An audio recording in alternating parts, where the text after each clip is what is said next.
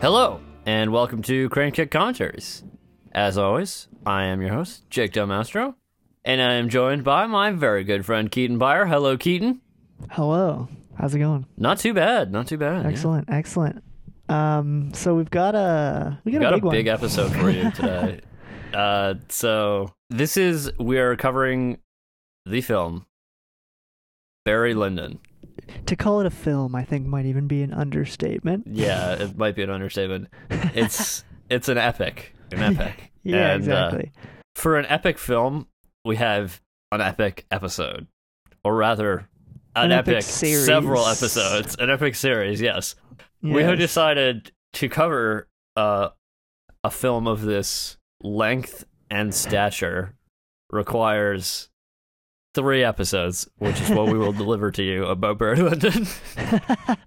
there it is. Yeah, Barry Lyndon. for for the first time in our thirty-five episode history, Exactly. we are delivering a three-part. Exactly. In our yeah, this is history in the making. So Stanley Kubrick is the director we're going to be talking about. So yes, um, specifically, and uh, I think this first episode is mostly going to be about him. Oh, it's going to be yeah, pretty much 100% about Stanley So- Kubrick. We are we are therefore titling this episode you, you, how you care to announce it? how how Stanley acquired the what, what was it No, the Oh, it's- okay. style It's, Okay, you say it. uh, It's by what means Stanley acquired the style and title of Kubrick. Which brings me to my next question: Is it Kubrick or Kubrick? um I I'm not quite sure I believe it's Kubrick like Okay, you say Kubrick. I think it's I'll say- Kubrick, but the thing is, like, um, I've never heard him say it. no, no, I've never heard him say. I've never either. heard him say a lot of things. No. that's gonna be a theme uh, coming up. he doesn't like to talk about anything. No, he doesn't. But you know, it's well, yeah, we'll talk that'll we'll talk about that a lot in part two. Um, Mhm. Part one is going to be pretty uh, pretty biographical. So let's just talk before we get really into anything. Let's just kind of break down because it's going to be a lot of parts. So let's just give you kind of a rundown of um, how the uh, episodes are gonna are gonna look in this part in part one. Um, we're going to talk about the basic facts, obviously, because we always well, we're start gonna with uh, that. we're gonna talk about by what means Stanley. Well, exactly. as you said, mostly talking about Kubrick. Um, it's going to be very biographical, leading up to Barry Lyndon. Uh, we're not really going to look too much at uh, anything besides the facts. I mean, we'll, we'll speculate as we always do Yeah. how it connects to Barry Lyndon a little bit and uh, otherwise, but I think I think Stanley Kubrick has a pretty uh, uh, cemented reputation at this point and legacy. I, I I should say so. Yeah. Um, Exactly, yeah. And I think everybody who's like into films or into Stanley Kubrick is kind of familiar what that is. yeah. So, but if if you don't, if you've never seen a Stanley Kubrick movie, Yes. uh his he's sort of like um very much uh on auteur uh, yeah yeah he he liked to have his uh his hands in pretty much every aspect of the film yeah. like very meticulously like uh crafted movies Yes. Meticulously crafted, indeed. yeah exactly and and and in general i think they tend to be on the longer side Yeah. Well, because there's so, he put so much work into the as we'll Yeah. learn pre-production that to make a short film Well, there's- would be a waste of time. yeah and I, I i also get the sense that he cut a lot too Yeah. oh, he yeah, it definitely seems that way. And didn't like didn't he burn all his outtakes? Yes, he did. well, not all of them because there are some I think that are floating There's around. someone but, like, survived, but um, yeah. we'll get to all that and more later on, I think, and especially I think how he was looked at by the people Yeah. around him. And you know, even I've I've been guilty of of of talking about his reputation in broad terms before. You know, you know his reputation for being like a crazy jerk on that on that yeah, set. Um, specifically in regards to uh, Shelley Duvall. Jelly Duel, yeah, Yeah, um, all of that is going to be more uh, fodder for part two. Yeah. like that's that's what we're going to look at in part two. But I think, and I think you'll agree, I think Kubrick deserves a look at his career uh, in like Yeah. in, in its own attempting, probably unsuccessfully mostly, but attempting to remove that a little bit. We're just going to look at his Yeah. career a bit. Part two is going to be mostly that reputation as well as we're going to get into the uh, the pre-production. I think I said that. I'm- yeah. I Are are don't we remember. also gonna? We might do some special segments. as Oh well. yeah, the special segments will be peppered in here. Peppered throughout. in throughout. Yes. Yeah, yeah. I, I figured I wouldn't tell you when and where those are coming. Those will be- Ah, okay. Yeah, we'll Those we'll, will we'll, be, uh, we'll those will be a surprise for the, the listener. But yes, all the usual segments are in here as well. Um, and finally, just so we don't waste any more time uh, talking about the episode without doing the episode, uh, part three um, is going to cover all the production and the shooting of the film. So that's going to be the meatiest episode for sure in terms Yeah, of like definitely. Barry Lyndon. Yeah. Everything else is going to be very Kubrick heavy and like yeah. Although once again, Background we'll, heavy. we'll ha- it'll relate all to this movie Yeah, eventually. Yeah, it's all Yeah. through the lens of Barry Lyndon. Yeah, exactly. But yeah, so shall we start start the episode uh, formally with some of our? Well, I guess we haven't gone through the um, The plot? The, uh, plot. Do you want to give us a rundown? Sure. Okay. So uh, I will try. Okay. So there is this guy uh, named Redmond Barry. Uh, Good he is a good name. Yeah. So he's um he's an Irish uh, an Irishman of sort of like upper like of of higher birth, but in in title only. Like he doesn't he he doesn't really seem to be wealthy. It seems like he'd be kind of fucked without his uncle's charity. Exactly. So yeah, he has a he is of noble birth, but doesn't really have the wealth that comes along with that.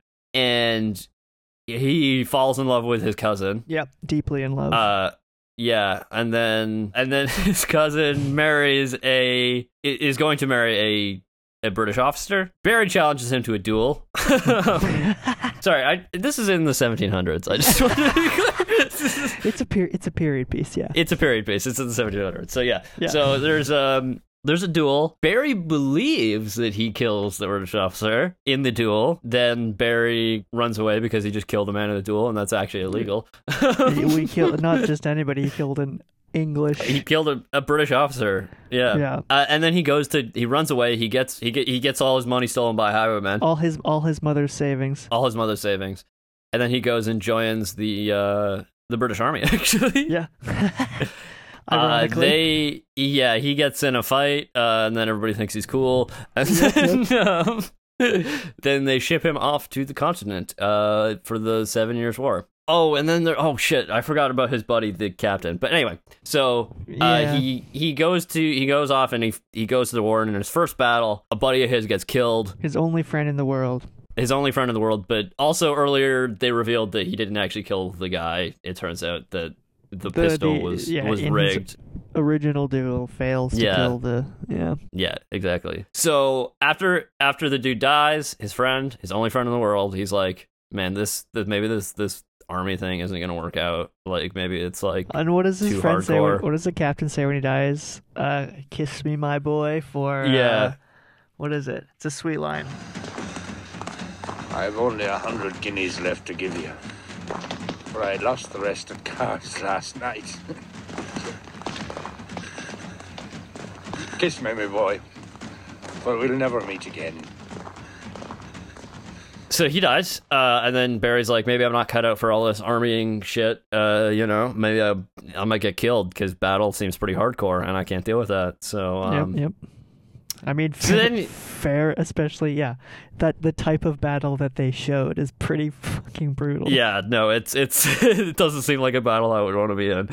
No, it's it, it's more it's like a rolling the dice type battle than it is a Yeah, exactly. Um, in order to desert the army, because he's trying to run away, because he's like, I don't want to do this anymore. He steals an officer's uniform who was supposed to be delivering dispatches to yeah. And this is this to me is Mm. Dusseldorf or somewhere in Germany. somewhere in Germany. It doesn't really matter. I think Um, this is the worst part of the movie in the sense that it's like they kind of the, the tone is that they imply that the the generals kind of deserve it because they're being gay you know what i mean like Oh. they, they deserve to get fucked over that it's like it's actually it's not such a bad I don't know thing if that that's he's doing the implication there, but Uh, maybe not that's the tone I mean, I, don't think that picked up. Barry is necessarily a like, you know, always doing the morally correct he's thing. not a noble a noble Yeah. protagonist obviously but yeah, like yeah yeah i suppose that's that it's kind of with that undertone yeah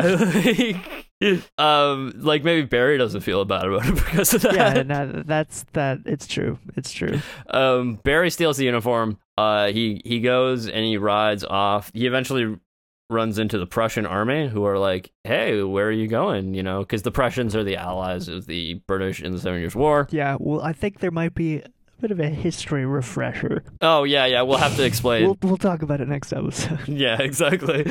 But anyway, the the Prussians sort of sense that something is fishy with him. one one Prussian in particular. Yeah. Colonel. What is it? Pottsdorf.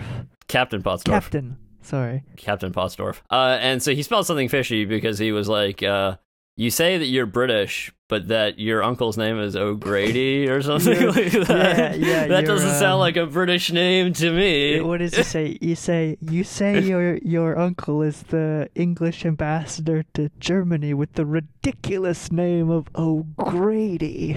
yeah, I know. Uh, anyway, so um, he, he the, the Prussians soon realize that he's not telling the truth and that he is in fact a deserter from their Yeah, allies. he, he is not good at faking his way through this. Yeah. So basically, he's given a choice.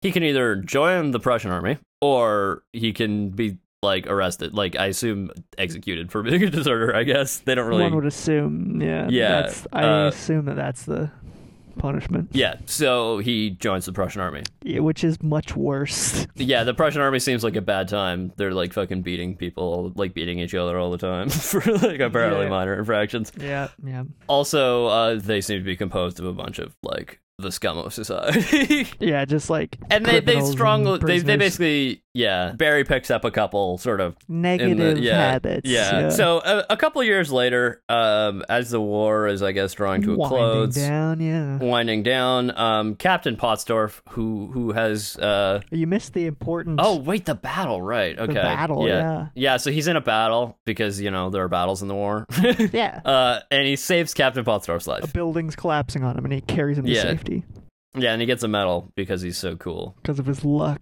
because of his luck exactly Right place, right time.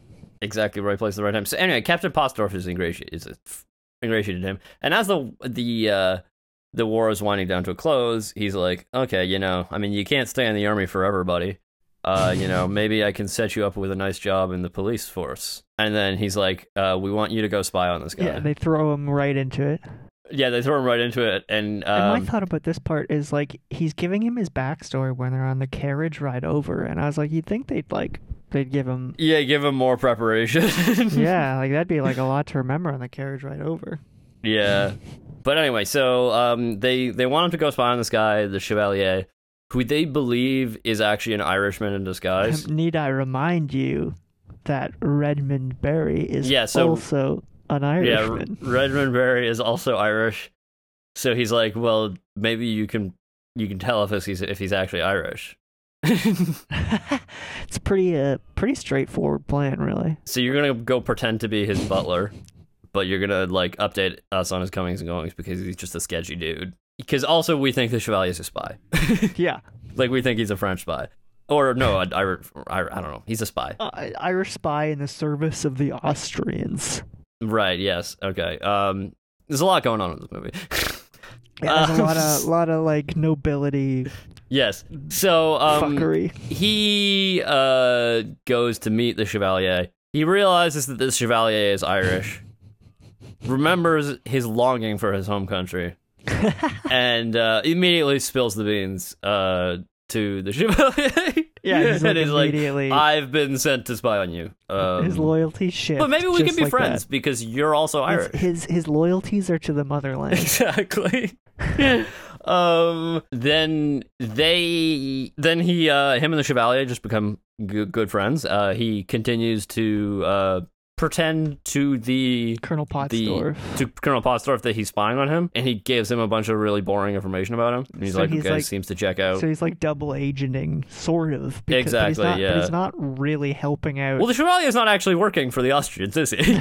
it's fucking complicated. J- Like, The- what the Chevalier is all about is cheating at cards. yes, that is his. That is his thing.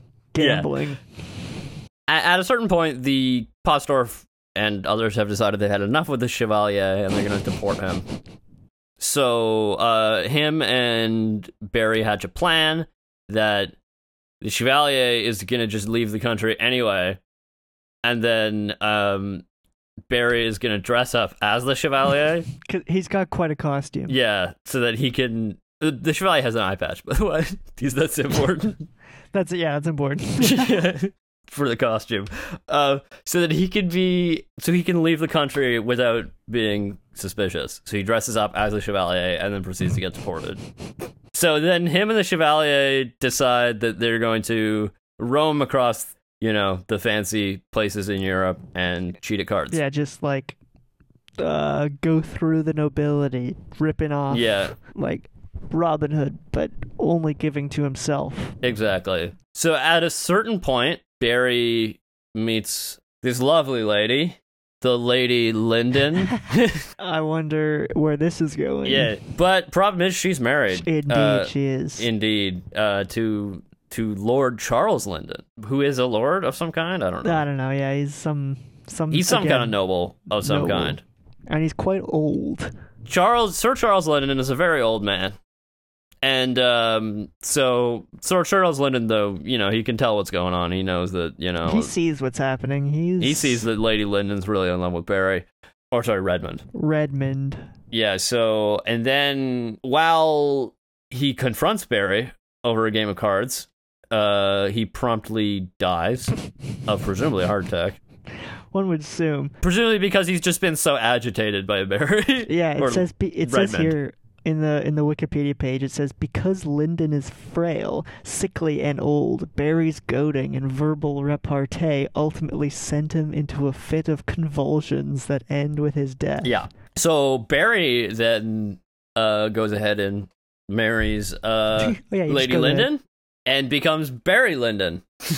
Huzzah! and uh, that is how he acquires the title and uh, that is under what by what means does Bear does Redmond Barry acquire the the title and The style, Style. the style and title. the style and title of Barry Lyndon? I really fucked that up, butchered that. Um, That's part one.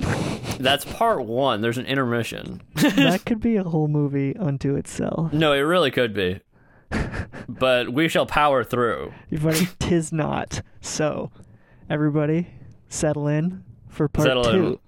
Part two, I feel like, is much less complicated. No, well, yeah. Part one is obviously there's a lot. There's a lot of ground to cover in part one. Yeah. Part so two, part one, you get to the top. It's much easier to climb a mountain than it is to fall off the peak, man. or vice versa, whatever I said. I, yeah. Yeah. So as you might have like guessed, you know, this is a classic rise and fall story. So um part 1 is obviously the rise Indeed. and it all goes downhill from there. Yes. Basically Barry is now uh the he's now married to Lady Lyndon, but Lady Lyndon had a kid from a previous marriage who really doesn't like Barry for obvious reasons because Barry is Yeah. fucking tool. Because Barry's clearly a fucking tool, and he's clearly only in it for the money. Yeah, he's clearly only in it for the money because he wants to be a fucking lord, but he's not a lord. He doesn't have the title. Uh, and then he's also got this other kid who is actually his kid. Brian. Yes. And then basically Bullington, who is who is his stepson, uh gets treated like The shit. true heir to the Linden name. Yeah, so he's the actual heir because Barry doesn't actually Barry doesn't actually have any right to the money. He Yeah, just he- does it. He he's just he basically just- using it in her name. Yeah, it's her money. He's just yeah. overpowering her like f- emotionally Yeah. and physically to So yeah, he's he's being like a huge jackass, and he's also like womanizing and uh, yeah he's just being a, a general piece of shit general piece of shit. And he kind of decides that like you know, it would be really nice if I was a lord, if I had my own money. You know, that's a good thought that's a good thought. I should try to be that. I should try to do that. So he ends up doing a lot of really uh, ill-advised things, spending his money trying to like win the favor of the king. not spending his money spending Lady Lyndon's money so that he can become a lord and have his own money. yeah it's very uh cyclical yeah, exactly. Um, and then at one point, even um, paying for some troops to go uh, put down that meddlesome rebellion in the Americas. they say that on, on one occasion. That is great. Yes. Meanwhile, uh, Lord Bullington is uh, Bullington, who's the child who doesn't like Barry, is getting really pissed at this. Who's the actual lord? yeah, he's the actual heir. Yeah. So, and he's like, "Fuck you, Barry. I'm gonna and go he's like leave." what, thirteen or fourteen at this point? I don't remember exactly. yeah, I but- don't know. He's a certain age. But then, okay, so as all this is happening, uh, it's gonna be his his his son's birthday. his actual son, his biological son. So uh, he's like, "I really want a horse," and then Barry's like, "Well, I'll get you a horse because I love you so much." Because I Not love like you so that much more fucking than tool, your- fucking Bullington. than your Like- dumbass, shitty ass, stupid fucking brother. yeah, exactly. I actually love you. Yeah, I love you. So, um, and it, it very much seems like he does. Um, Yep, yep, he does. So, and then anyway, so he's like, I'll get you a horse. So he gets him a horse. Yep. Uh, and he's like, you know, but it's a surprise. So don't look at it. And then, uh, you know, he's, and then the kid like overhears that he's going to get a horse. And he's like, you got me a horse, didn't you? And he's like, yeah, but don't, don't go ride it because don't go ride it because that's not safe. And so the kid goes ahead and rides the horse alone. Gets Fucking thrown off the idiot. horse like a dumb fucking like a dumb fucking like a dumb idiot. yeah, Um, like and then the like kid of Redmond Barry would. the child of Redmond Berry Wood, he gets thrown off the horse. Uh, he is uh injured brutally, Internal his, uh, bleeding. internal bleeding, all sorts of shit. And this is the 1700s, so they don't know how to fix it. yep, yep. They don't have Leeches, fucking maybe. fancy medicine. Yeah, yeah. You might want to try some leeches. um, so uh, anyway, so the kid dies naturally because it's the 1700s. Yeah. and they don't know how to fix that shit. Yeah, you fall off a horse. That's that's it. You You're stub your done. toe hard enough. That's it. Yeah, yeah, you probably get like fucking infection. if you're- dysentery and die. anyway, the kid Yeah. dies, and um, Barry and his son are are sorry, Barry and uh, Lady Lyndon are both uh, broken. devastated, devastated, and they're mourning and all that, and then Barry becomes an alcoholic. Uh, Classic, classic. Yeah. what happens to Lady Lyndon that makes her want to kill herself? Um, Is there a specific trigger? I think there's like an i- like an incident between the two. of Barry them. does uh, something, yeah. Uh, Yeah, he does something particular. Like he like hits her or something. I Yeah. don't remem- remember exactly what it is. Anyway, Uh, and then she tries to kill herself, and then Bullington gets wind of this. Oh, she f- she fires. He fires the the reverend. That I forgot about the reverend character. Right, yeah, yeah, yeah, yeah. Anyway, He fires the, only- Reverend, but I don't think that's it. I think there's more to it than that. I can't remember. Yeah, yeah. It just says here, Lady Lyndon later attempts suicide. I don't remember exactly what happened. Yeah, yeah, it's shortly after that. But anyway, she tries to kill herself. Bullington gets word of Yes, this the and is Reverend. like, gets word to Bullington. and then Bullington's like, this is your fault, fucking Redmond Barry. You're not my dad. You're not my real dad. And then he's like, I challenge you to a fucking duel because that's how we do it in this movie. yeah, it's all about fucking duels. This movie's about. I just realized about just the worst stepdad ever. well, that's the second half of it. Yeah, it's true. The first half's yeah. about how he became the worst stepdad ever. So, um, Barry uh, gets into a duel. Very Um, Tense because duel. okay, so also this, I don't know, like this duel's fucked. Yeah, this is such a tense, like This twenty is such a- minute movie. But Play if the you movie. think about it, like like this dueling makes no sense. what do you mean No, like not like in the movie it makes perfect sense, but I'm saying like dueling in the general? actual that particular style of dueling where you literally just take turns shooting at each other. It's so like you don't fucking- even shoot at the same time. The best part about yeah, I know, right? It's just like you fucking toss a coin and shoot at each other one at a time. It's so like- dumb. It's the stupidest thing in the fact that the, the whole point of it, oh, it's supposed to be, it's a civilized way to solve our problems. Anyway, so anyway, so the duel happens. Barry, so uh, Bullington's first shot misfires. So Barry gets an opportunity to shoot back. He's all young and dumb, so he like misfires. Exactly.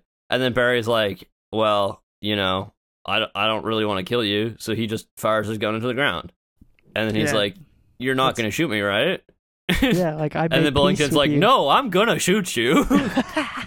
Like, so then Bullington shoots him in the leg. Yep. Uh, like, he's not a particular, I, I mean, he, I guess he's as good a shot as any as you can be with, like, with fucking those pistols. Uh, yeah, those types of inaccurate. pistols, not particularly accurate. Um, but so anyway, he gets shot in the leg. Um, oh yeah, Bullington al- also vomited before this, but that's Good not luck, 'cause- important because he was about to shoot. He was about to shoot him, and then he was like, "Nah." yeah, exactly, because he was get, about to get killed by Yeah. his um, shitty stepfather. Yeah, but then he shoots him in the leg.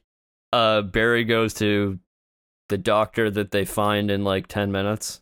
So probably not the best one. Yeah, well, you know, the best one you can find in 10 minutes. Yeah. And so the doctor is like, So, uh, I got good news and bad news. Uh, good news, you're probably going to survive. Bad news, we've got to cut off your leg. Yeah, that's uh, pretty rough. Pretty rough prognosis. So, uh, Bullington, meanwhile, realizes he's, he's received satisfaction. Uh, so he goes to reclaim his title and, uh, he, he, he makes sure that, like, uh, Barry doesn't go near his mother again. Yeah, he like cuts him out legally. He yeah, he cuts him out legally, and then he's like, "If you fuck off and leave the country and never come back again, I will allow you to have a small allowance." which is like so generous.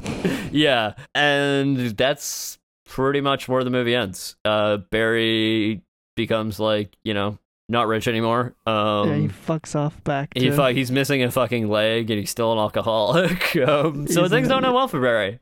So yeah, that's the movie. That's how it, that's what happens. Well done. Well, well recounted. Yeah, I was trying to be like somewhat brief with that, but there's no way to do it. No, you can't be brief. And there's, you can't. I you can skipped only a lot of yada, stuff, yada, Yada, so actually. so much.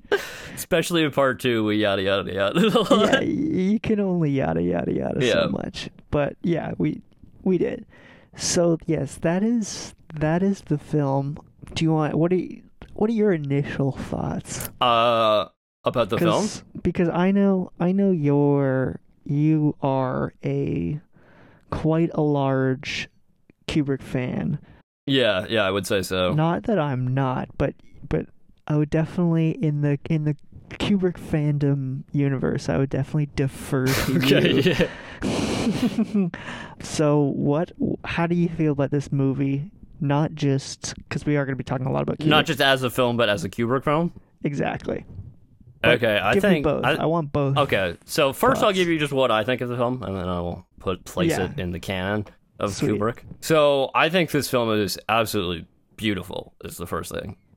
Sick, like yeah. like from a visual standpoint like i think that that is like pretty much the best part about this movie yeah, absolutely. it's just it is one of the best looking movies i've ever seen it could be a silent yeah it could almost be a silent film just like Yeah. shot for shot it's just it's just a pleasure to watch yeah and like i think this movie gets like sort of a little bit of flack for like being boring but i don't Mm. really understand that because there's so much that happens no yeah it's slow there's a l- there, it's long i'll give you that well yeah yeah, but yeah, it's not yeah, even slow yeah at, it's slow at times yeah. but but yeah it's long that's it but yeah like um i wouldn't fault you for watching it in two sittings Like, yeah, you know, especially because there's a very handy intermission right in the middle of it. exactly part one and two baby Right when you gotta switch to laserdiscs. exactly I don't actually have something on laserdisc. I gotta get it. Do you- are you aware if that's the? I assume that would be the time that you flip it. They would make it like it would that. probably be close to there. It might not be dead on though, It- because- they couldn't do it exactly. because yeah. well, it yeah, uh, it's comp- it just has to do with the size of a laserdisc. yeah, yeah, but anyway, so uh, I really like this. And in terms of the Kubrick canon, I think it's like probably one of the most. It's it's one of the more maligned Kubrick films. I think for sure. because mostly because it's super long and it's like but I 2001 is also long but like that's different 2001's on a different. Yeah, it's that's different, different. plane that's on a different planet Whoa. yeah anyway uh yeah it's kind of I think it's uh it's kind of um I would say it's underrated in terms of Kubrick film Yeah, totally. because I it's agree. like you know I think a lot of people are like oh well, it's some kind of weird silly costume drama right Yeah, oh, it's it's his boring ass period piece. yeah it's this boring ass period piece right Like, yeah, he just wanted to, he just wanted to calm down. He wanted to do the opposite of 2001 and be lame. yeah The other Like, thing is, like, it almost feels like a Scorsese film. too. really? I wouldn't Yeah, necessarily- like- How so? Go. uh, just like elaborate sort on of the that. characters, you know what I mean? Like they're very like uh fucking uh Scorsese type characters, you know what I Yeah, mean? I mean, I mean, S- S- Scorsese is very uh, Kubrick influenced oh yeah, yeah, in a I lot think of so. ways. Yeah, definitely. Yeah, totally. I can see it. There are some. Uh, uh, I could, you know, it would have been. I could see Redmond buried, played by uh, De Niro yeah, he would have done it much better. or uh uh Leo. yeah, yeah, or Harvey Keitel. yeah. None of them are Irish though, and I think that No, was no, no. Well, neither is Ryan O'Neal. Right, good point. What is I think he's American. is he really? No. yeah, I think he's way. American. Oh, that makes Los it so Angeles, born much in Los worse. Angeles, California. Where was he raised? That was so. That's so rough. He was. I mean, that leads me to my initial thoughts. This film. Oh, he's his father is Irish though. That's kind of. I was thinking he must have some sort of natural Irish accent, or K- Kubrick wouldn't have hired him because I feel like that's the only reason. And his his mother's also Irish. So yeah, he must have had. Well, his um, name's Ryan O'Neal. exactly. Yeah. So Exactly. okay, so he's got Irish ancestry, but he's not didn't grow up in Ireland. But he is, without a doubt, the worst part of this movie. I Yeah. think his um I definitely when I first watched this movie and I was like reading about it, I read a very ac- I don't remember the review who it was from, so I'm definitely paraphrasing it a bit. Uh, but it was like, he, he- and I found it to be very accurate. His his his range and depth never really uh it's it's pretty thin, like Yeah. he- his range of Okay. I can, emotion- yeah, I can see that. it never really like like what he does he does fine it's just like he reacts the same way to Yeah. like, he's also kind of an odd casting choice, I would say. how so like i agree Well, like I mean, he doesn't quite have like the pedigree that like you would expect, you know, Ex- for a, a film like this.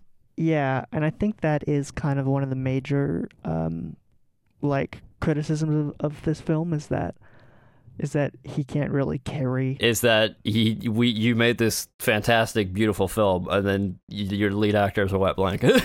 exactly which is like a totally valid criticism i think of this yeah. film I mean, it seems like we're being a bit harsh on him. But yeah. Oh, yeah i mean he's got a lot of weight on his shoulders it's a Yeah. Exactly. it's a hard movie to carry Ryan, Ryan, we'd love to have you on the podcast. yeah, of Just, course. he uh, does a fine job. He does an absolutely fine job. Uh, it's just, it's an it's an epic that requires like a Marlon Brando type Yeah. character, who we will mention very briefly. He comes up in the Kubrick story, Oh, will we which I suppose we should get get to get now. to the Kubrick story? Because this is Yes. indeed how Stanley, by what means Stanley acquired the style and title of Kubrick.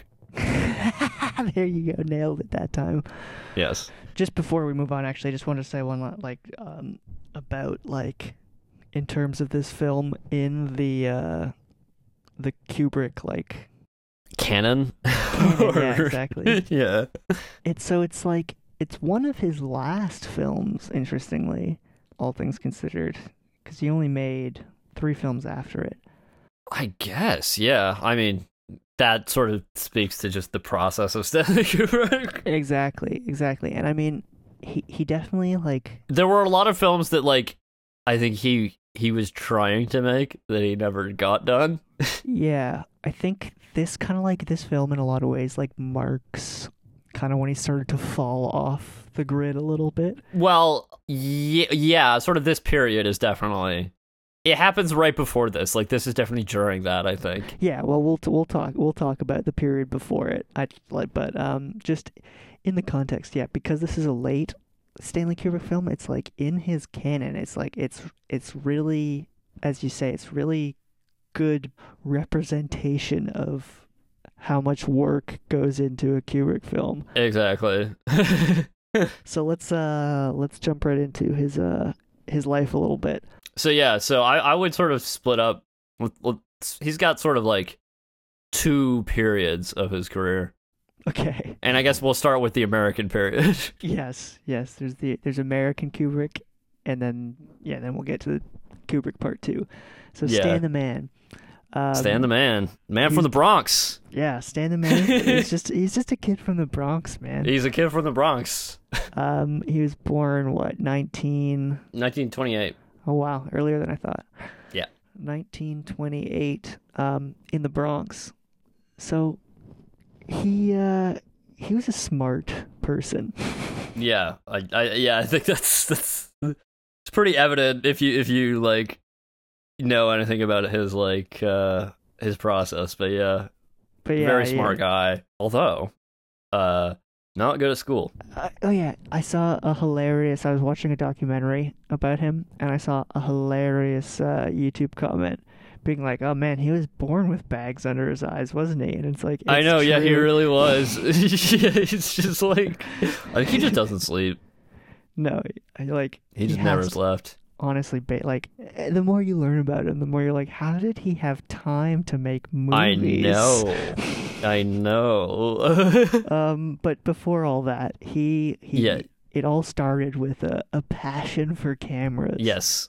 So this is still still photography. Um, yes and and and so I think this is actually a really interesting like uh thing that that that I think really influences like how he worked later is that like he started off as a photographer, yeah totally so like that's how he approached a movie. I it's, think it's exactly it's all about the vi- the visual the look of it exactly the look of it. Like it's all about what's on the the screen. You know what I mean? exactly yeah exactly and because i th- obviously he came up in the in the silent era so he was Yeah. um, really into into the idea of silent films i think he was even like in his earlier films a little bit hesitant Oh, to yeah. even work with dialogue because he wanted Yeah. to be such a it was all about the the image but yeah so he started his career as a photographer Yeah, as a as a photojournalist specifically. as a photojournalist exactly l- for uh, I Look- believe he was still he was still in high school, right? I think so. I think because he Yeah.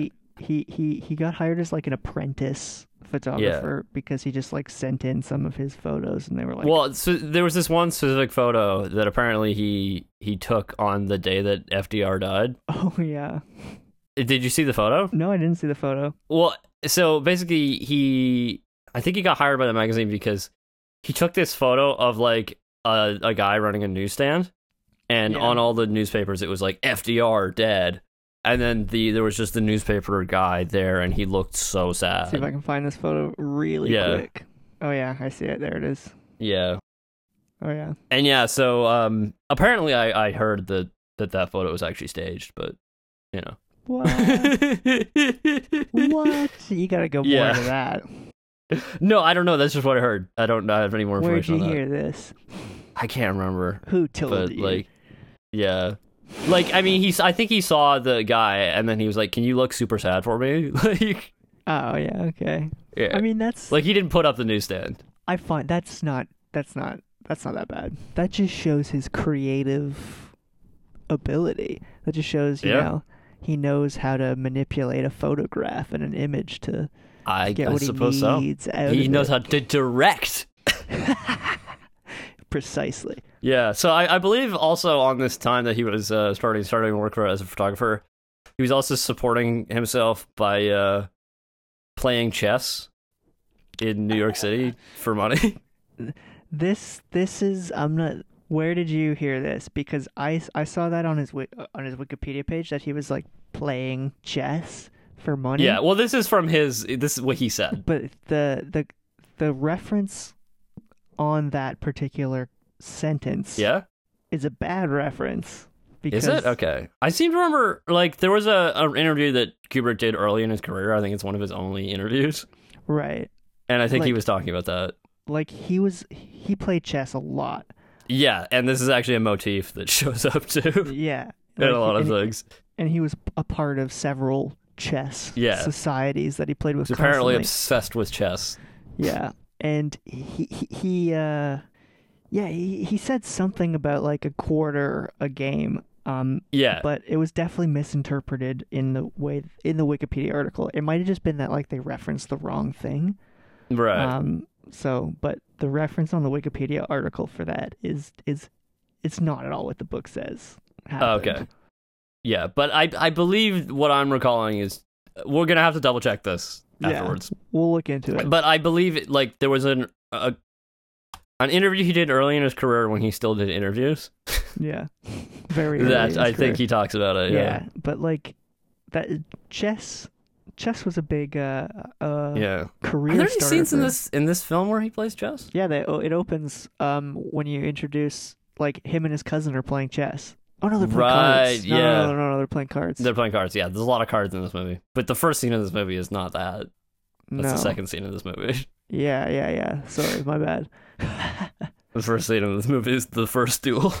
yeah exactly is there chess in this movie there must be at least one i'm sure Yeah, maybe. in part two there's some chess but yeah third anyway back getting back to his uh his early photography career he worked for look magazine as we said through his assignments at look magazine he he proved himself to be like pretty good and he like you know rose the ranks and started getting like pretty significant assignments from from the magazine and he ended up he he he shot dwight eisenhower when he was a, a gop hopeful Mm.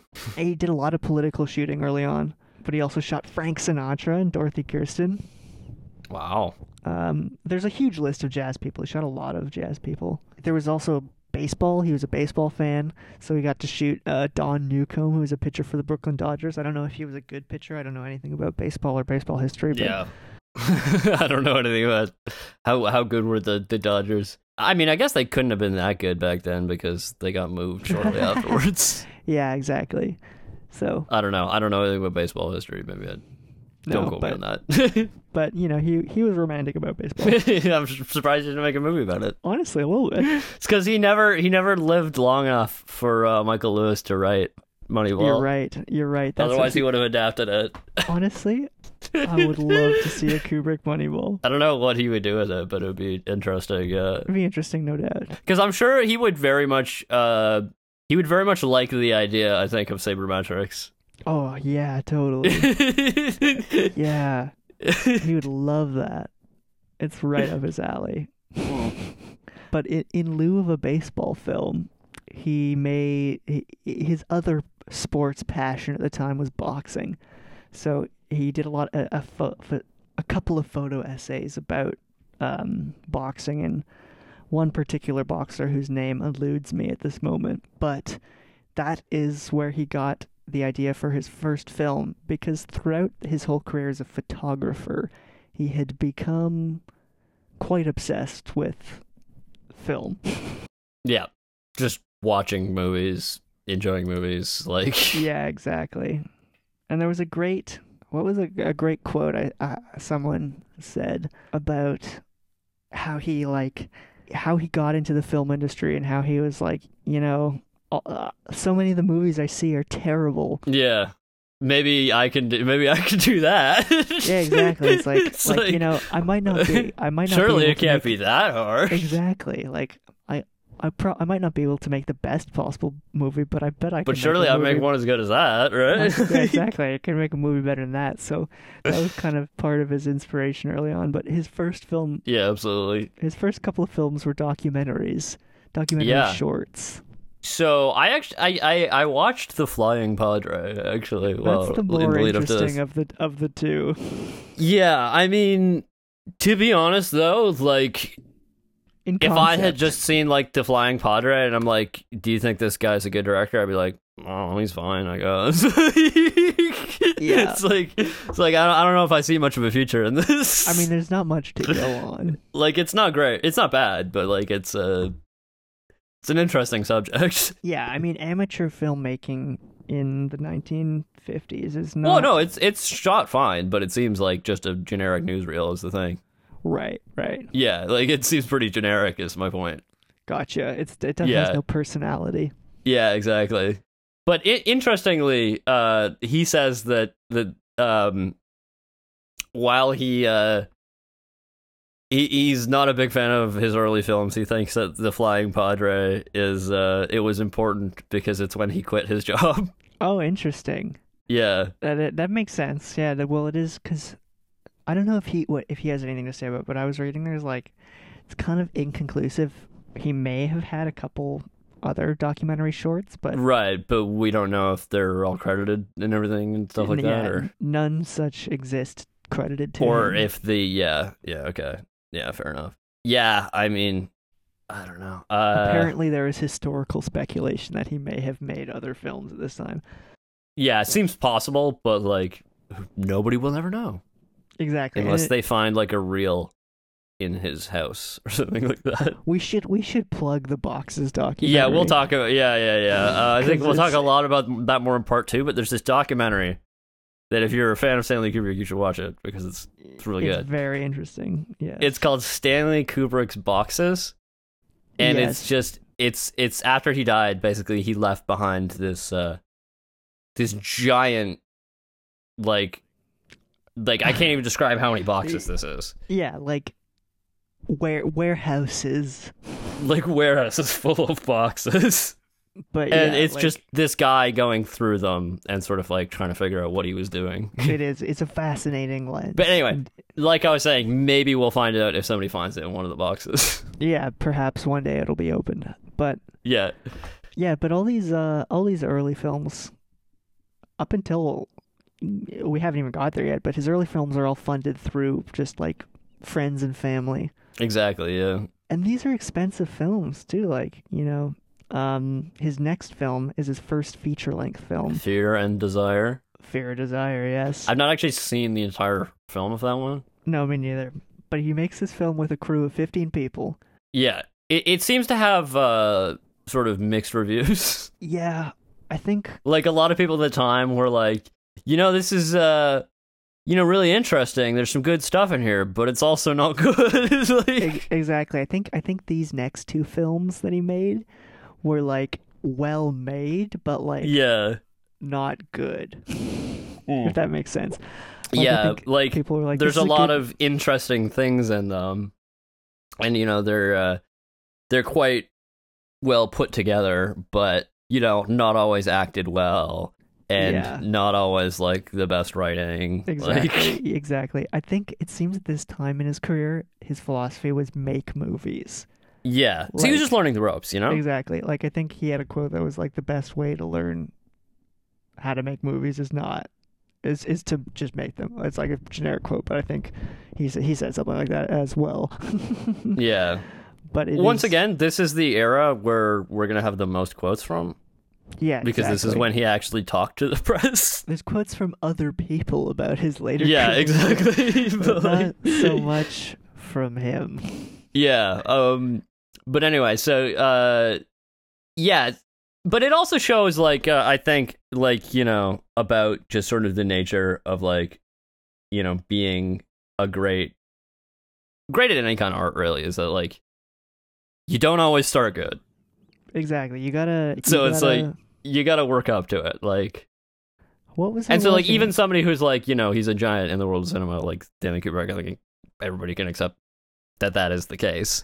Oh, you know what I was watching? I was watching the E- uh, Ed Sheeran documentary um, about his songwriting, and he said Yeah. he, he had a quote that was like about um, c- how you know you you gotta uh, writing songs when you're young is like um, turning on the tap in a in Yeah. an old house.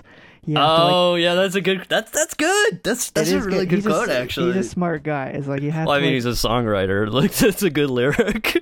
yeah. it's- Obviously, he'd be good at coming up with shit like that. That's a Like, good point. That's a great lyric. Um, but yeah, it's like turning on a tab in an old house. You got like let the let the like you know rusty shitty old yeah, water you got run to let out the crud run out before you drink it. before you get clear water, yeah, and uh, that's very much true for for Stanley Kubrick as well. yeah, I, I would agree. Like yeah, hi- his early films were basically setting him up for. It, that's why again, it's Yeah, such a, it's such But he a was like, yeah, he was also change. experimenting, like learning the techniques and like, yeah, like that's why I think Stanley Kubrick is like studied as a filmmaker because he's like he- he's probably the most studied filmmaker there is like from a from a, a an yeah, up academic there sense. definitely, Like, yeah. maybe Steven Spielberg or something I don't know but- Orson Welles, uh, Orson Welles but yeah, he's he's up there, but um, but Yeah. because he like he, he he- he puts on a clinic, but like slowly through his career. yeah, exactly. of just like learning and trying out new things and inventing new shit. It's just like, Mhm. but anyway, um, we're getting ahead of ourselves here. Uh, But yeah, he's Right. he's rapid fire making movies at this point. yeah, Fear and Desire, and then he makes Killer Kiss, which is another film about boxing, still funded Yeah. by his family. But, So this this this is the point from Killer's Kiss onward. I've seen all of them. I think. right, so, but this exactly, Killer's Kiss is his last kind of family-funded endeavor. Yeah, Like, exactly. a- it's his last amateur film, basically. and then he he almost then he does the The killing. killing is through his sweet 1950s networking. yeah, um, and playing chess in Washington Square Park. Yeah, he's playing chess in Washington Square Park. He meets a guy named James B. Harris, who becomes his like business partner, who basically just pays for all his shit. Like he's uh, he's already in the business. I think, as I understand it, he's already in the business and he's got some hookups.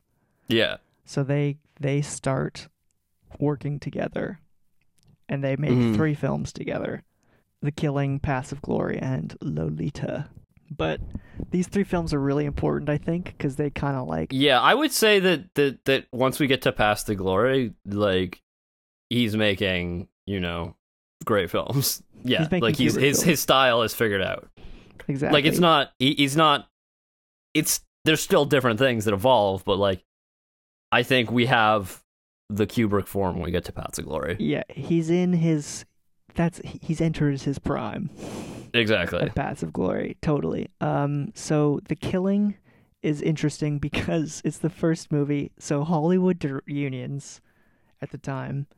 I don't know how if it's still like this. I don't know how it works. I don't know anything about that. Um, probably even more weird. yeah, b- basically he wasn't allowed to be both the director and the cinematographer, yeah, exactly. so they had to hire a guy. Um, so they hired a veteran Hollywood guy, as they you Yeah. know, that you assume they would, for this young starting out Hollywood director making his this you know this film. Um, so they hired this guy named Lucien Ballard, Lucien Ballard. Yeah. Regardless, I can't pronounce his name, but he did not get along. Him and Kubrick Nope, did yeah, not get along. Yeah, I- I'm aware of this. uh yeah, I bel- I, I did uh did did Kubrick actually tell him to leave at, at any point or was it I, like well, did he actually way- stay on the whole time? the way I heard it described is he was nearly fired several times. Yeah. how far it went. I don't know. Maybe yeah, like, exactly. Maybe Kubrick fired him, and then the studio was like, "No, Yeah, like once again, like I think we kind of talk about this a little bit, but like where is the line between like what the director does and the cinematographer do and it very much varies between who your director is and who your yeah, the type cinematographer of is. director, yeah, um and uh I think that this is one of the reasons why you tend to see the director team up with the same cinematographer over and over again is because they're always comfortable with that balance. yes, exactly." They, they, they. When you find something that works, stick with it. Yeah. 'Cause So it's a I mean harder to balance to to find. Yeah. So, but the sense I get is that if you're the cinematographer on a Stanley Kubrick film, you do what he you says. run the camera and you do what he says. Like, Yes. yeah. Yeah, exactly. Yeah, you do what he says, or you are You outta put the there. lens on the camera that he tells you to. like, Exactly. Like you're just a pair of hands because he doesn't Yeah. have enough, really, at that point. yeah. Which is like, you know, if you're accepting that job, you should know that. I mean, not necessarily at that point in his career, obviously, but, Yeah. But later on. when we get to Barry, I I think definitely. Yes, by the time we're at Barry, for sure. By the time we're at 2001, for sure. yeah. So, yeah, so they make the killing. He gets into some screaming matches with with uh, this other cinematographer. But, you know, this is like, this really shows like his personality, I think, and his like that, because he was described as like super shy and, Yeah. and everything. But he also had this like kind of degree of narcissism where he's like, you know, he's 27 years old. This is his first. Yeah, like- and he's telling this experienced cinematographer to like basically Exactly. go fuck himself. like, exactly. He's 27 years old. This is his first film. He's screaming Yeah. at a, you know, at a, Yeah. a guy who's been in the industry 20 years, you know, it's like, Yeah. Yeah, I know.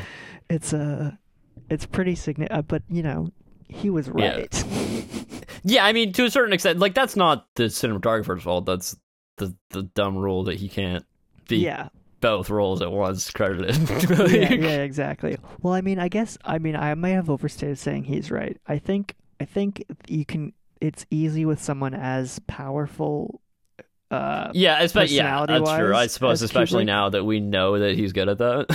Like, exactly. It's like mm, at the time he might. no, have I been- understand it from both of their perspectives. Like, It, of course, of course, like if I was like, I completely understand that the cinematographer would do that exactly. because But he's even- like, I know how to make a movie. Like, you know, I've made. there are several reasons why you don't want to do it the way you're asking me to do it, and I've had all this time to do it. It's like, you know, I don't want to this. Mo- I don't want to make this movie bad. You know, Exactly, and I wanted. I don't want it to be harder than it has to be for me. Yeah, so it's like they both firmly believe that the movie will be better the way they do yeah, it. yeah, exactly. but it's like, and yeah, even like even from a to step back a- even further it's like i don't i think it's it's easy and too often done to like with great directors to assume that every decision that they make is the right one because they're so good at certain things it's like like this is a bit of not- an aside here, but this is how we got the Star Wars prequels.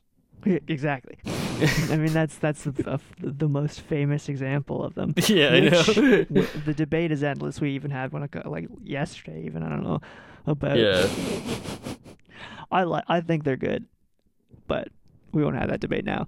Um, that's a that's a strong opinion that you have there, Keaton.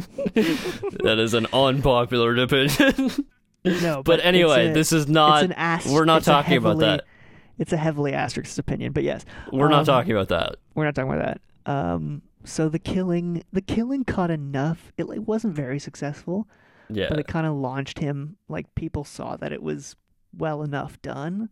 yeah, that that they decided to give him the the real difficult like the real film Paths of Glory yeah. featuring one Kirk Douglas.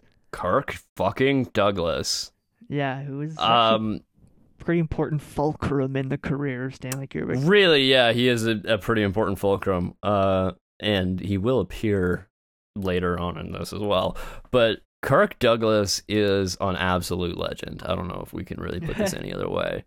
like- yeah, I don't actually know that we've mentioned him before, but I don't know if we've ever mentioned Kirk Douglas, but Kirk Douglas is a fucking absolute legend. he is a legend. Like- Rest in peace. He died R.I.P. this past year. I don't remember. Fairly Something like recently. that at the ripe But he old was- age of he like was a 102 or some shit. Yeah, he was a like- million years old. So like, yeah. good for him. But he he he, he was a fan, I think, of Stanley yes, Kubrick. he, he he definitely was. Uh, so he he he recognized that uh, that that Stanley Kubrick was uh was a happening guy, you know. Yeah, yeah, he did. So so after Paths of Glory, basically, this is when Kubrick flees America.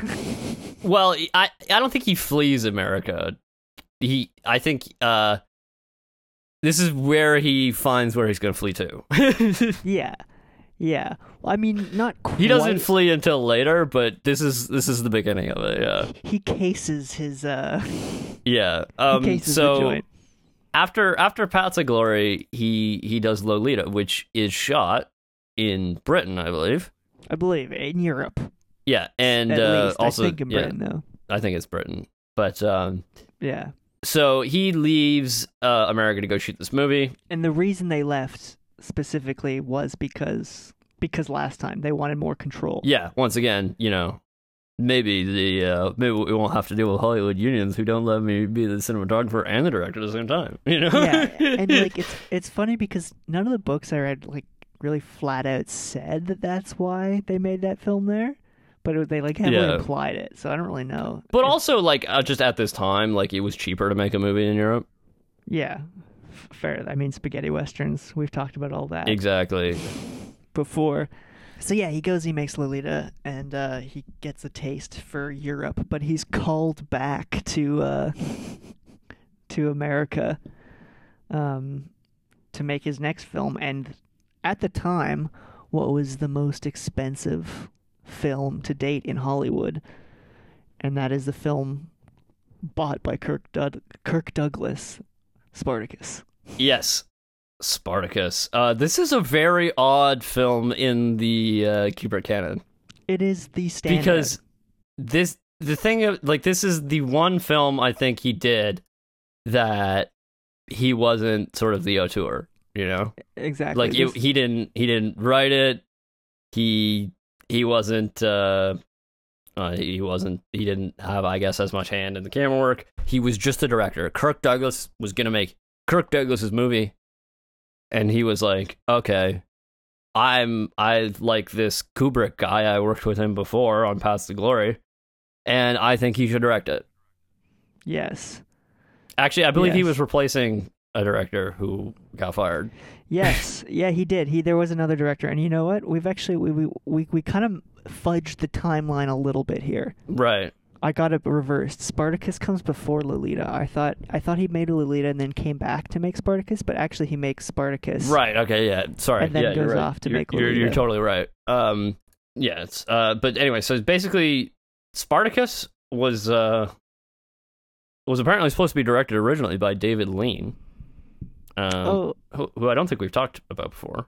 no, but what his name is extremely familiar, but I'm blanking on what he. Uh, did. he did uh, movies such as Lawrence of Arabia, Bridge on the River Kwai, Doctor Yes. Zhivago.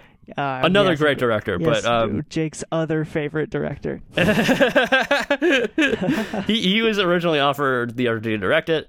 However, he turned it down. But it's definitely more in his lane than it is Stanley Kubrick's. Yeah, exactly. Uh, although I don't think, like, to to be fair to Kirk Douglas, like Stanley Kubrick didn't establish what Stanley Kubrick is yet. yeah, it's true. This is not quite. Um. So yeah. So he uh he brought on director Anthony Mann to uh to direct the film. Kirk Douglas brought on Anthony Mann. Kirk Douglas brought on Anthony Mann, and he shot some sequences for the film, and uh, then he was fired. it's not quite clear on exactly what happened. My guess is that Kirk Douglas didn't get along with him, and Kirk Yeah. Douglas is running the Kirk Douglas show. This is Kirk Douglas's movie. Yeah, so he's like, you know, um, I like you, kid. You direct it. He talks. He's talking about. Yeah, he's Kubrick. talking to Kubrick. He's talking, he's talking to Stan. Interestingly, like this is his first color movie actually, which is Yeah, weird because It it's is like super weird. it's it's uh because once again like this is such a big movie for him to just be thrust into. Yeah, and it's such a not Kubrick film. Like again, this yeah, is the once only again because film- he's not in charge. yeah, like this is the only film out of his entire filmography that he only did one out of directing, writing, and producing. exactly. The only one. The- The only other one is Lolita, which he, he did write. He was just uncredited, but he did actually write it. Whereas this one, nothing. But this was like I think a super like confidence building experience for him in a lot of ways because he- Yeah, I, I I think so definitely because you Like- know you have great actors on on set like Laurence Olivier. like for let me crying just out loud. just yeah Lawrence Olivier, Kirk fucking Douglas, uh, Yeah. Charles Lawton, P- Peter Ustinov, Tony Curtis. Tony Curtis. Yeah, Tony Curtis. Tony Curtis, father of Jamie Lee Curtis. It's previously been mentioned. many Um, times, several times. yeah. I love Jamie Lee Curtis. Um, Yeah. Uh, but yeah, passive. So passive glory was like a, a big film, obviously, and he was working with like a huge like crew. Um, But Mhm. uh, Spartacus like took that to the next degree. Yeah, once again, like without a doubt, this is the biggest thing he ever worked on. like this. Like is this the- is a, this, this is was the biggest film ever made at the this is time. the big blockbuster in Hollywood that year is this movie. yeah, it and- was. And he's being thrust into it. This is uh you you have this point here. Uh, This is a bit about how we mini how we shot it, how they shot it, but uh Yeah, I thought it I- I introduced just- him to the wonders of anamorphic. Yeah, this something is he first- promptly tried once, never used it again.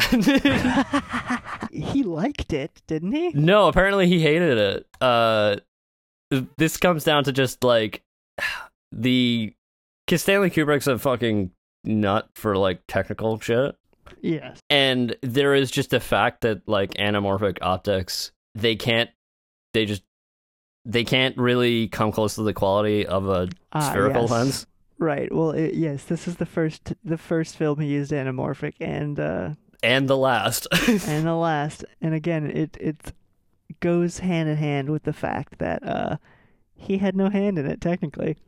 exactly, yeah. Um, but yeah, definitely, like this is a watershed moment for him.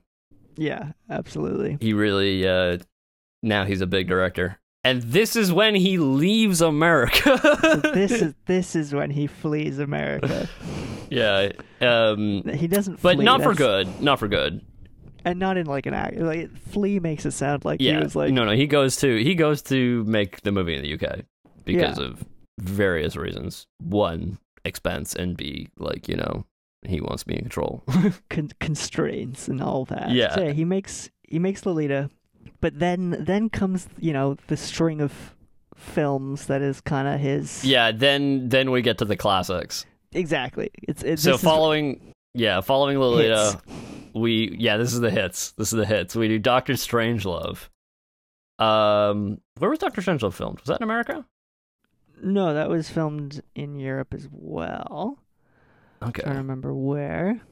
Um, because the lead actor, uh, peter sellers Peter Sellers, lived in, in the UK. okay yeah yeah it was shot in the uk uh but yeah basically at this point in kubrick's career he's he's doing the hits he does dr strangelove and immediately following dr strangelove he does what i think a lot of people know him for which is 2001 a space odyssey His, some might say, some might say his magnum opus yeah indeed. um Would you say that?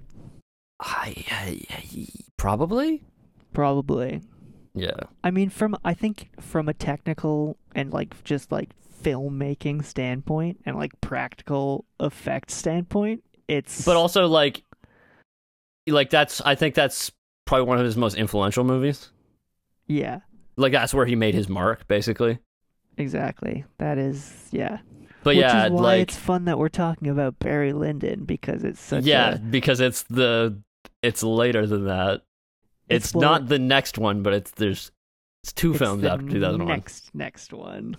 Yeah. Um so but basically and I the thing is I don't think that Stanley liked the idea that that 2001 was his magnum opus. No, you don't think like what do you mean? I don't think so because he kept trying to do like huge movies, like huge projects that never got made. right. And so I think he was trying to top it.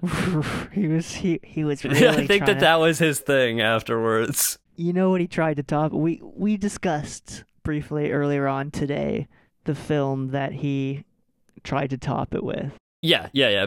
But we we look, we we're jumping in front of the gun. But basically, for doing 2001: A Space Odyssey, he uh, he goes back to the UK, and uh, and this time he doesn't leave. he yeah he buys a He Buy some buys property. a he buys some property in the UK, a very nice uh, like a manor, like a stately manor. yeah Um, and he sort of uh, begins to put down his roots there. I guess he he uh, he just didn't like uh, the Hollywood types. yeah just didn't like la didn't like hollywood Uh, it's, yeah, it's um, un- unclear. but I mean, even before, like he he seems like he was based in New York, not Hollywood. But yeah, yeah yeah more so Yeah. just uh, america it seemed like he was uh yeah, he was tired of but i i can't even really speculate on that like on why he he he moved over i don't even have any yeah. clue. I I would I my guess is basically I think he could be more private in the UK. Yeah, it makes sense. The documentary that we were talking about earlier, The Boxes, has a Yeah. very s- cemented take on. Yeah, uh, like I tend to think it's it's a pretty reasonable take. It's a reasonable take. Yeah, exactly. That's Yeah. a good way of putting it. It's reasonable. I wouldn't necessarily Yeah. say it's 100% accurate. Anyway, we'll- we'll talk about it more later on. So, but anyway, he he goes to the UK and then he goes and makes 2001, which many people would be consider to be his magnum opus. yes, but we won't we won't talk too much about it because, you know, But uh, we're talking about Barry I, Lyndon. yeah, but but yeah, 2001. It is ground like just I, me and you, we were very lucky to uh to be able to see that movie in 70 millimeter. Oh yeah. That was Yeah. so so fucking cool. yeah, so like if ever you get the chance, because you know. It seems Yeah. at this point like movie theaters might be a thing again. We're getting there. We're getting there. Cross your We're getting fingers. there. Cross my your fingers. fingers. Um, if you ever get the chance to see 2001 in 70 millimeter, just Oh, it's do it. amazing. Take Yeah. that chance. It is a Um, spectacle. It is absolutely. So yeah, so he he ends up going to the UK, uh, doing 2001: A Space Odyssey, which takes Uh, between I think 1965 to 1969, so four years to make, or maybe more than that, four four or five years. I can't I can't remember exactly, but as you- like this is uh, as you say kind of becomes his defining work just in a lot of ways because of like you know how back his he's defined almost in a way by the background work that he does yeah. you know So I think this is the first movie where he really did a lot of background yeah like- pre-production stuff, like to the nth level. Like yeah like he he like went and observed nasa like you know building their i forget which specific uh, uh, uh probe it was or whatever they were building we yeah, go listen to episode three or whatever where we talk about yeah. but in uh, depth actually, about the space program. Yeah, actually, this is, you know, I'm not gonna go into too many details, but this is not the last time we'll be talking about NASA in, in this three part series. Wow. And no, we're not gonna talk about the moon landing, you dumb fuck. okay. Okay. Sure, we won't. Sure, we won't talk about the moon landing. For those of you who are unaware, people think that Stanley Kubrick faked the moon landing because of how good he was. At we'll get it. We'll, we'll, Th- There's Well, maybe a we there's will. a saying. Uh, I don't think we'll get there. I hope we don't. But anyway, there is a saying that, um, and I think that this this actually underscores like what we were saying about like yeah. all the stuff he put into this is like you, the reason why you know Stanley Kubrick didn't fake the moon landing is because if he had, he would have insisted that they shoot it on the actual moon. classic and true. yes. Eh, Um, and yeah, and this just doesn't look good enough to be a Kubrick film. you know it doesn't. He would have been like, "What are you talking about? Why is it so blurry?" Like, Yeah. He wouldn't can't have do done this. it. Yeah, he Yeah. wouldn't have done it. But so, how do you follow up such an epic sci-fi extravaganza? with an epic period piece. Yes, that's the only way. And no, we're not even talking about Barry Lyndon yet. No, we're not even at Barry Lyndon. We're still what six years ahead of Barry Lyndon. yes. Okay. So this this sort of feeds very much into Barry Lyndon. Yeah, this is this is this is hugely important, i- in my opinion, for the background of Barry Lyndon. This is So yeah, right after doing 2001, he begins to think about making a film based on the life of Napoleon Bonaparte, hell's yeah, and I think- everybody's favorite Corsican dictator. you know what? I think he might be my favorite Corsican dictator. yeah, exactly. everybody's favorite French emperor. Yes, I mean, I mean, I think there were only two, and he's way better than Napoleon the Third. without a doubt, he's better than Napoleon the fucking third. What did Napoleon the fucking third do? Name me one thing he did. Uh, He invaded Mexico Oh, sick. Good for him. How'd that turn out? badly. exactly. So um, I think this Napoleon film had been in the back of his head for a long time because he was yeah, a, a quote unquote fan of Napoleon. he was a fan of Napoleon. Um, but yeah, so he sort of uh, starts working on this movie, but uh, he doesn't finish it because he's he's gonna go work on um, a clock well, orange. yeah. It's kind of unclear. I didn't. Okay, like the timeline. Once again, the timelines are kind of because because we don't actually hundred percent know everything that Stanley was doing in between, like everything and what order he did things. By 1971, he's making a Clockwork Yeah. Orange. But the, so the reason it seems that Napoleon film falls apart, basically, he, he, he gets really far into the movie. He gets really far into moving. He he had um like as far as far as what I can tell is he had a script, he had a cast, uh he had costumes. Like a Yeah. lot of shit was done. Yeah, yeah, he'd done all this background research, and he had like one of the great details I, I found was that he um he he, he was so because he again he he's super detail oriented. One Yeah. of the details he was he also thinking yeah about- he, he he also he's also he seems to be the kind of person that would probably get really concerned about like some like uh he seems to get hung up on potential things. yeah he seems to get hung up on things basically Yeah, and obsesses over them and wants to Yeah. figure everything out about them. So this one specific story was he was like he, he this this Napoleon movie was going to be like the biggest um, crew ever. Like he was talking like tens of thousands of people because he was going to hire like a full Well, because he, he needed to top 2001. Exactly. He was going to hire like a full army and like Yeah. have like like there's this one quote like uh, uh, uh, um uh we had shots dreamed up where they were going to just fly endlessly over the heads of a marching army with a cavalry of 5,000 horses horses and Yeah. 15 to 20,000 troops in a helicopter. And I mean, just imagine if they made this movie. That would What Been a sick. shot Oh, that would That would have been sick.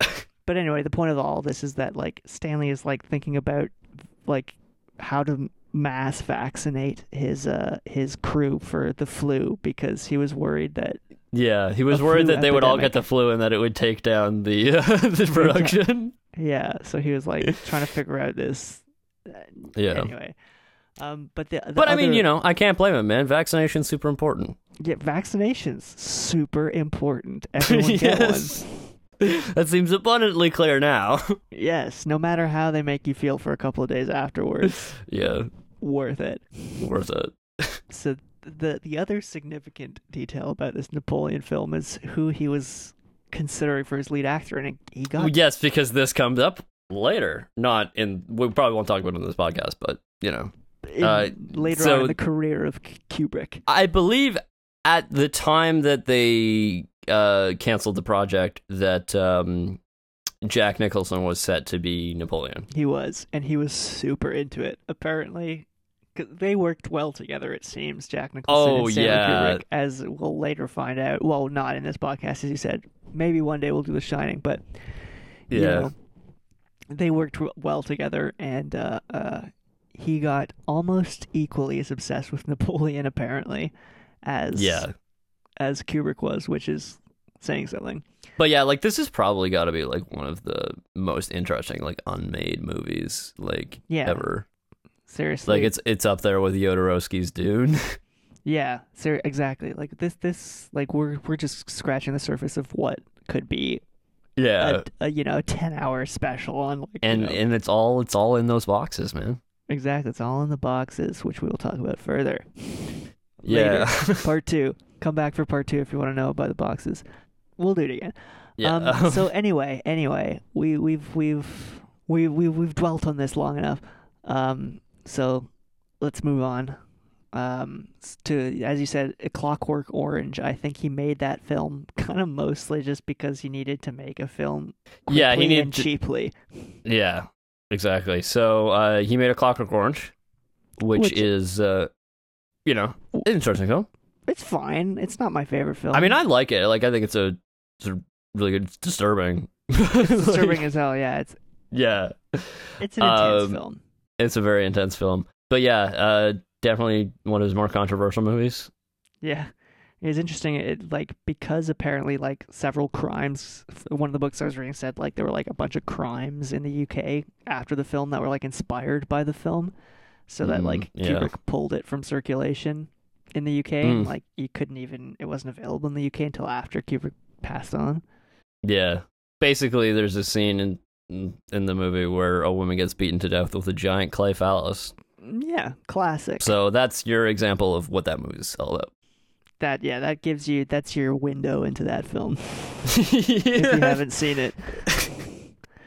so, in terms of Stanley Kubrick's career, b- that ba- brings us up to 1972. Yes. So I I think he's so he's gone back to working on Napoleon now. Yes, exactly. And But he's it's really coming together in his mind. things are coming together.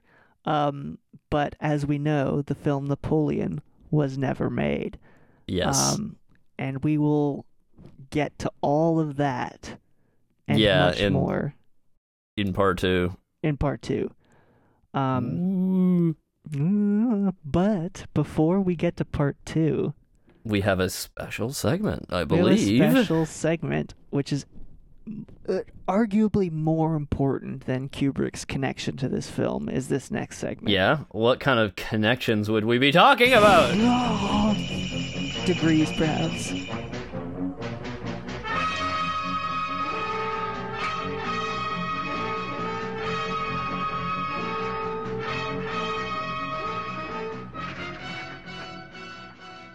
Welcome to Six Degrees of Star Trek. Yeah. This is the segment in which we find out the connections between this film and Star Trek. Yes. So- a little bit, a little bit of lighter listening after our uh, After, yeah, the very heavy the dry Stanley Kubrick biography. Kubrick- exactly, but it's all important. It's setting the background. It's good It's setting stuff the to know, background. And honestly, I could t- we could we could have talked about that for a lot longer. I think we we we we wanted to be a little brisk. yes we had to be. But anyway, onwards to some more fun things for the rest of this episode. okay, Tell so me yes, about it. this is this is the segment in which we try to find the connections between this film and Star Trek. Can be any sort of screen Star Trek media in this film. Yes, yes. Oh. So- and I'm in the middle of my Star Trek rewatch, so I'm particularly excited. Yes, Ke- Keaton is working through the very early seasons of Star Trek: The Next Generation. Yes, that's where I am currently, and you will, you as listeners will be continually updated through this segment. Yes. uh, the uh, the first couple seasons are a bit rough, so Yeah. Well, you know, Godspeed, Keaton. Okay, so we start this off with a direct connection. fuck yes. Okay. Uh, we start off with Steven Burkoff. Steven Burkoff. Now, who is he in this movie, and why might you know him? In the film Barry Lyndon, he plays Lord Ludd, Yes. who uh, who Barry has a duel with, a sword duel. Different kind of duel.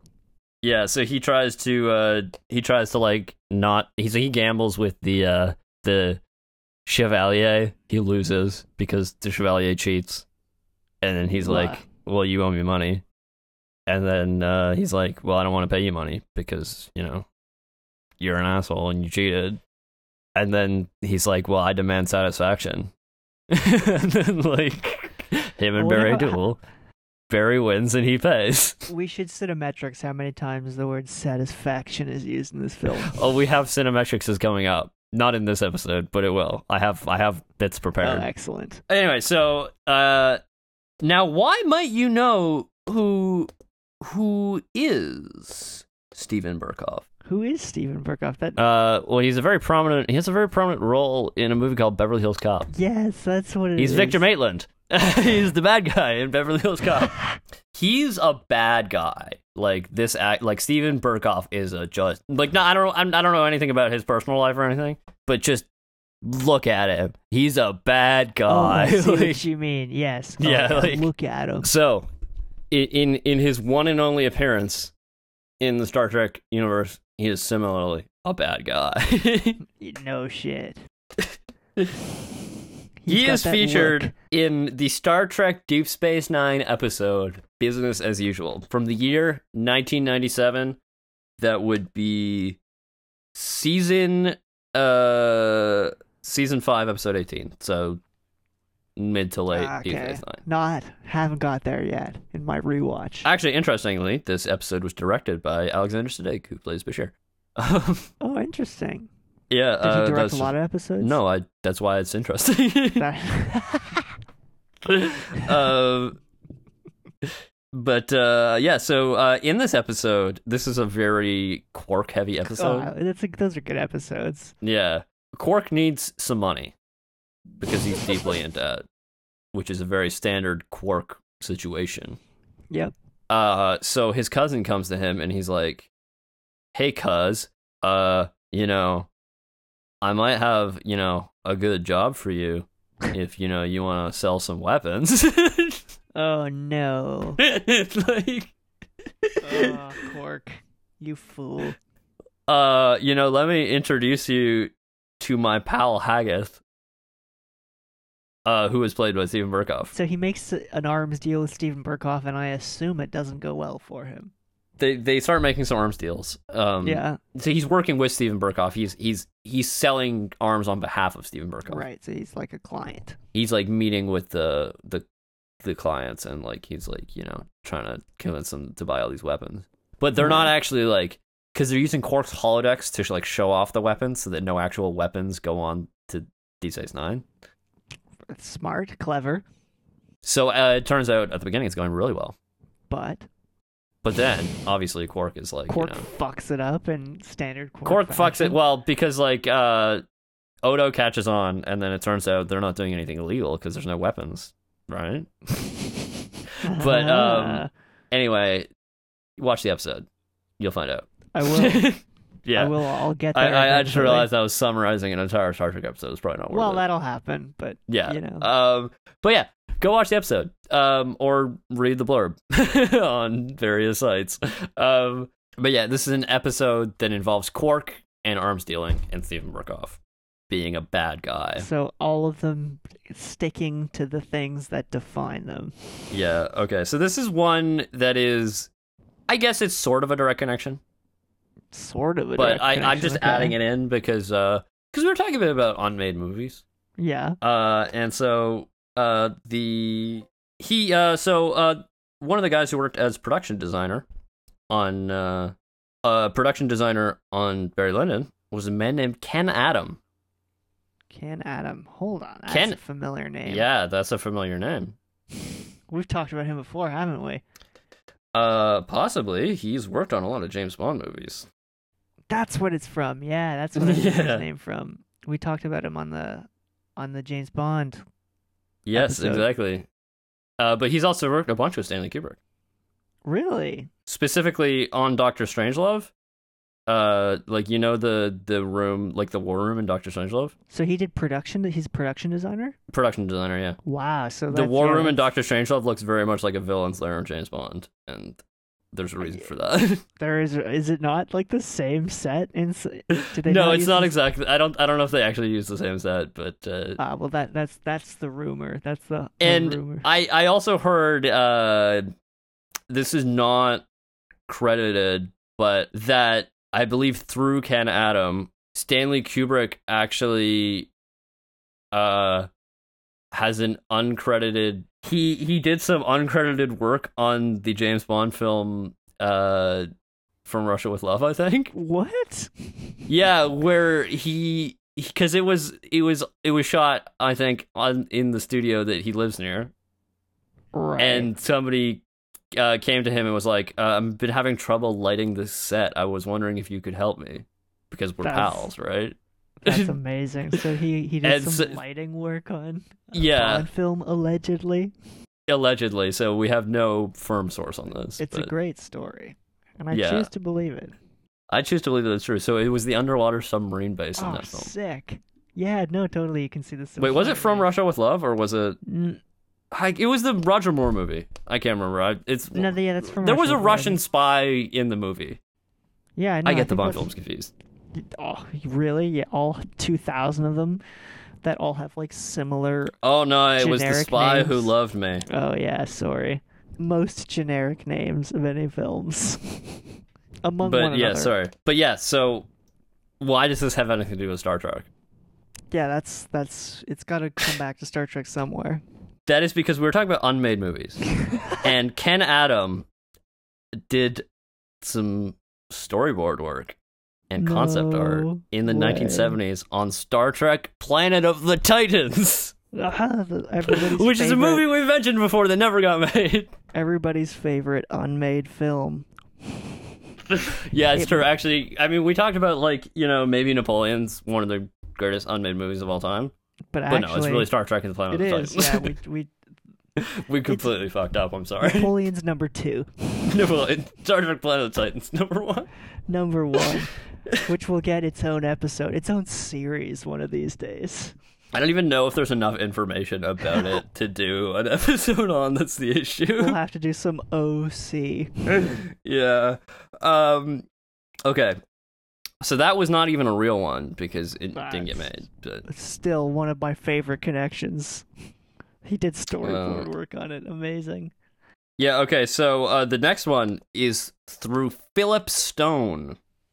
Philip Stone, you say? Now, who is Philip Stone? He is Graham in Barry Lyndon. Basically, he's one of the dudes who works for his wife. Oh, okay. He's like a servant. Yeah, I'm not sure exactly what his job is, but um, but you may recognize the actor because he also plays um, Grady in oh. The Shining. Oh, He's haven't we that guy. talked about him before as well? I don't think so.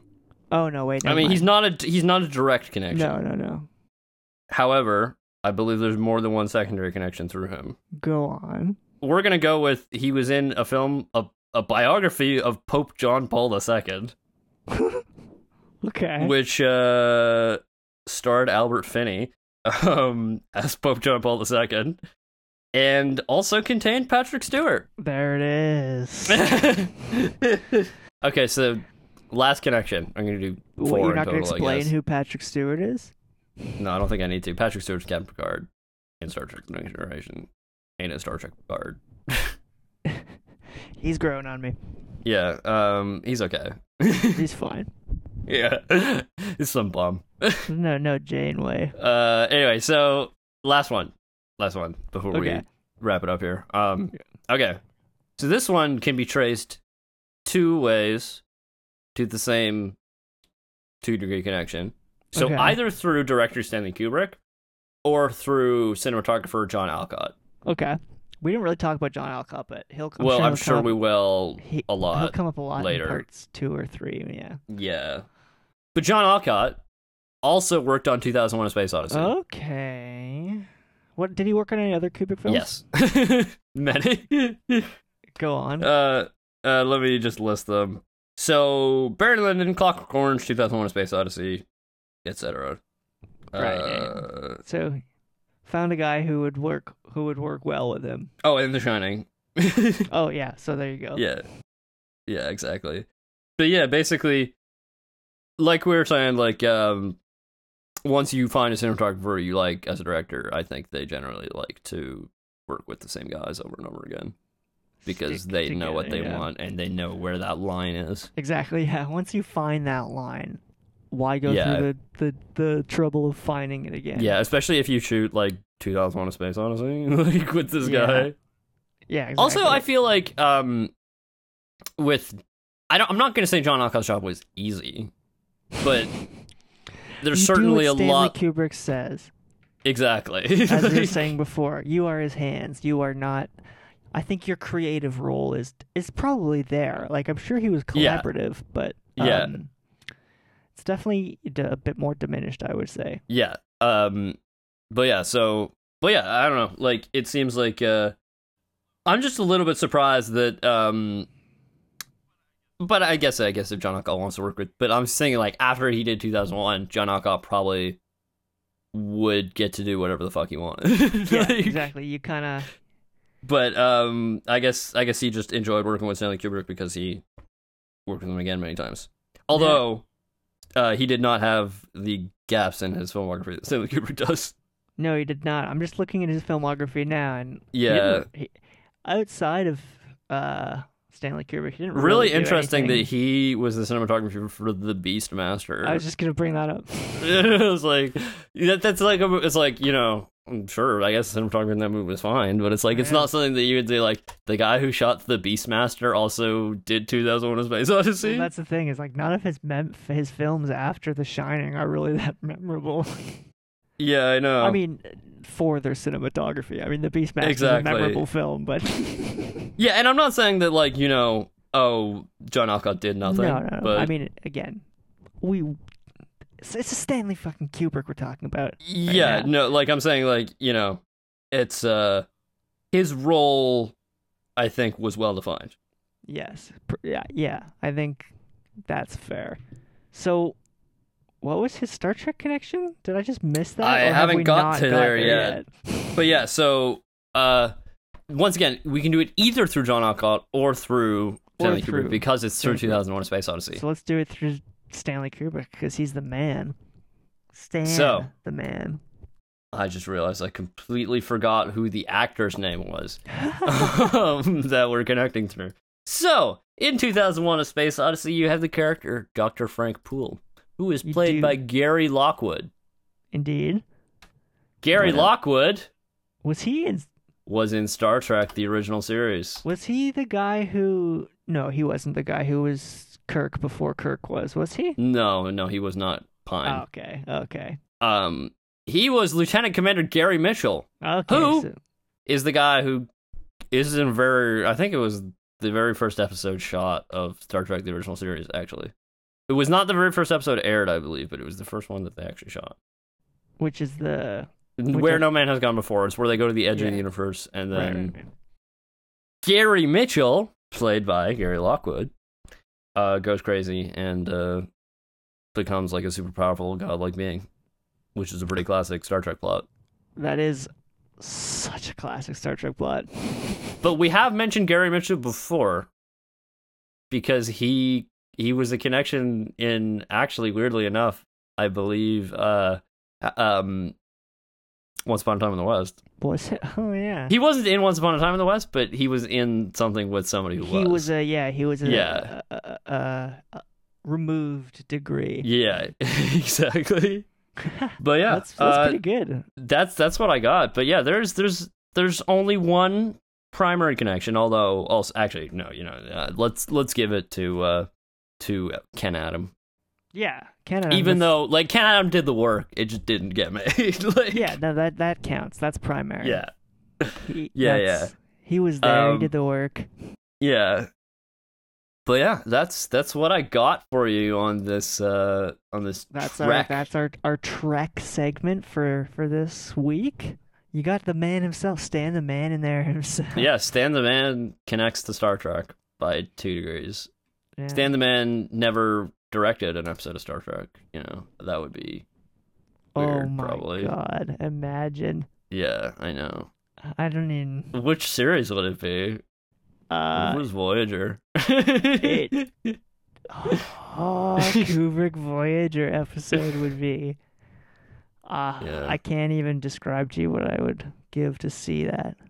yeah. that would anyway, be- now uh, we're just getting into daydreaming, um, the daydreaming Yeah. part of the episode. So, since we're running quite long, I suppose we should cut her and Yeah. come back to you next week with part two. So, that's all for this week. Um, next week, as we said at the top of the episode, we're going to conclude the background discussion about Stanley Kubrick, but um, it's we're not we're done with the biography. Don't worry. yeah. That's it. That's it. We've given you the biography of Stan the Man. Now we're Yeah. gonna talk about production. we're going to For well, real. For realsies well, this time. well, not quite production yet. We're gonna Pre production. pre production, and we're also gonna talk about Yeah. like his reputation in terms of like. I just want to get. I, we'll get to the bottom of it. Yeah, we'll Let's we'll Oh. oh. That well, that's that. That may have been a bit All right. more Well, we'll, leading we'll, than- we'll- yeah. Let, let we'll leave it at that.